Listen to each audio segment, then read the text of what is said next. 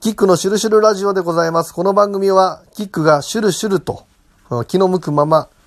思いつくままにですね、見えない世界のお話や精神世界の話など楽しんでいくラジオでございます。えー、皆さん、外出を控えて、部屋で過ごそうというこの状況の中、いかがお過ごしでしょうか？元気でしょうか？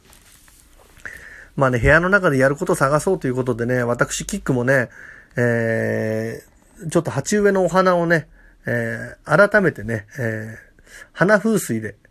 ちょっとこういじってね、あの、配置し直したりして、まあ遊んでますよ。うん。あの、まあこんなにね、超不安定な、波ありまくりの自営業でね、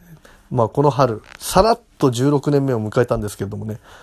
まあ家族もいて、まあ子供もいる状況でなんとかやらさせていただいてるのはね、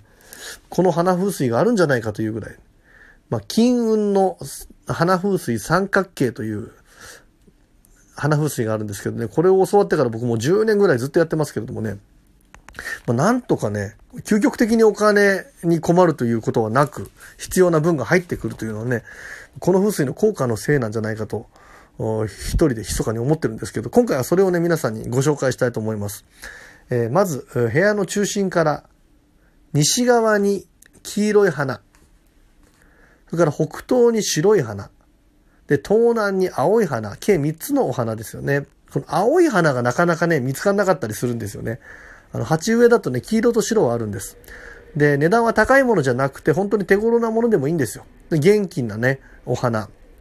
花ってすごく強い気を発していて、花と一緒にね、暮らしたりとか、花のそばに行くことでね、エネルギーをもらえるんです、人間ってね。その中でまあ、安くてもいいんですよ。元気なお花を選んできてね。青はね、結構切り花が多かったりするんだけれども、ありますから、ちゃんと探せば。で、えー、西、北東、東南に配置すると。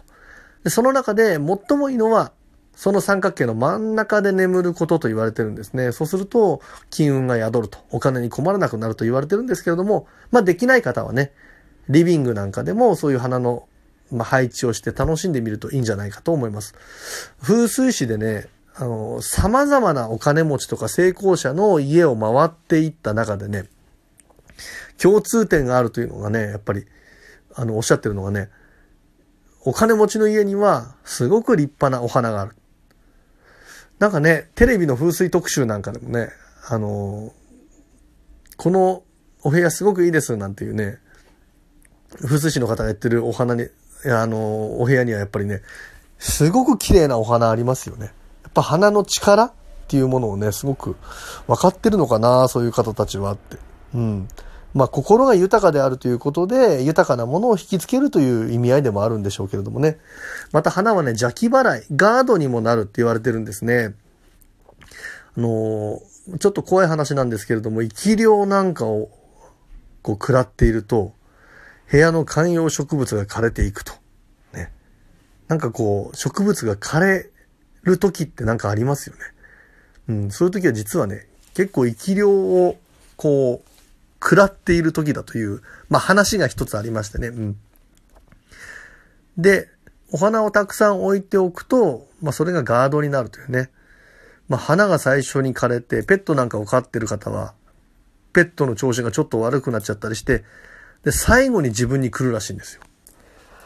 だ反対に言うと、花とかペットっていうのは自分のことをこう守ってくれる、ある意味守り神なのかななんて思うんですよね。また土地のね、エネルギーがちょっと、まあ、引っ越しなんかでね、部屋選び難しいんですけれども、気が枯れている場所、まあ、汚れ地って言うんですけどね、まあ、気が枯れるで、汚れるっていう風に書きますからね。まあ、エネルギーが不足しているようなところに住むときは特にね、このお花をたくさんチャージするといいなんて言いますよね。うん。なんでね、えー、目安としてね、例えば、二つ置いてたら、二つの花がやたら、まあまあ枯れてしまうんだけど、三つ置いた瞬間にね、三つ目を置いた瞬間に三つの花すべてが枯れづらくなるっていう個数が出てくるんですよね。三つ置いてても枯れちゃうっていう人は四つ置いた瞬間に四つのすべての花がなんかこう枯れなくなるっていうね。まあ観葉植物でもいいんですけど、全部花じゃなくてもいいんですけどもね、その個数、まあ、花とか観葉植物を置いておくといいと。でも観葉植物に関してはね、陰の気を発するものもあると言われるんでね。まあ、僕はね、まあ、基本的には花。うん。それだけ強いエネルギーを発すると言われてますからね。えー、花をちゃんと部屋の中に置くという状態。これをキープしてます。うん。まあね、あの、彩りも豊かですし、まあ、風水的にね、さっき言った三角形みたいなものでね、えー、効果が出てくる相性がいいなんていう方もいるでしょうしね。何よりもね、まあ、こういう時にね、ちょっとお部屋にいてね、まあ、花屋さんまだね、こう、花屋さんにまで行くなというような状況になってしまったらもう本当に 大変な状況ですけれどもね、ちょこっとなんか必要な買い出しに行く時にね、お花屋さんなんかまだやってるところがあったらね、そういうお花をね、えー、まあ、買って、まあ、部屋の中でね、飾って、彩りをね、楽しむのも一つ、今の時期の過ごし方としていいのかもしれないなと思いました。えー、今回はね、お花の風水、お花に関する話でした。えー、キックでした。またお会いしましょう。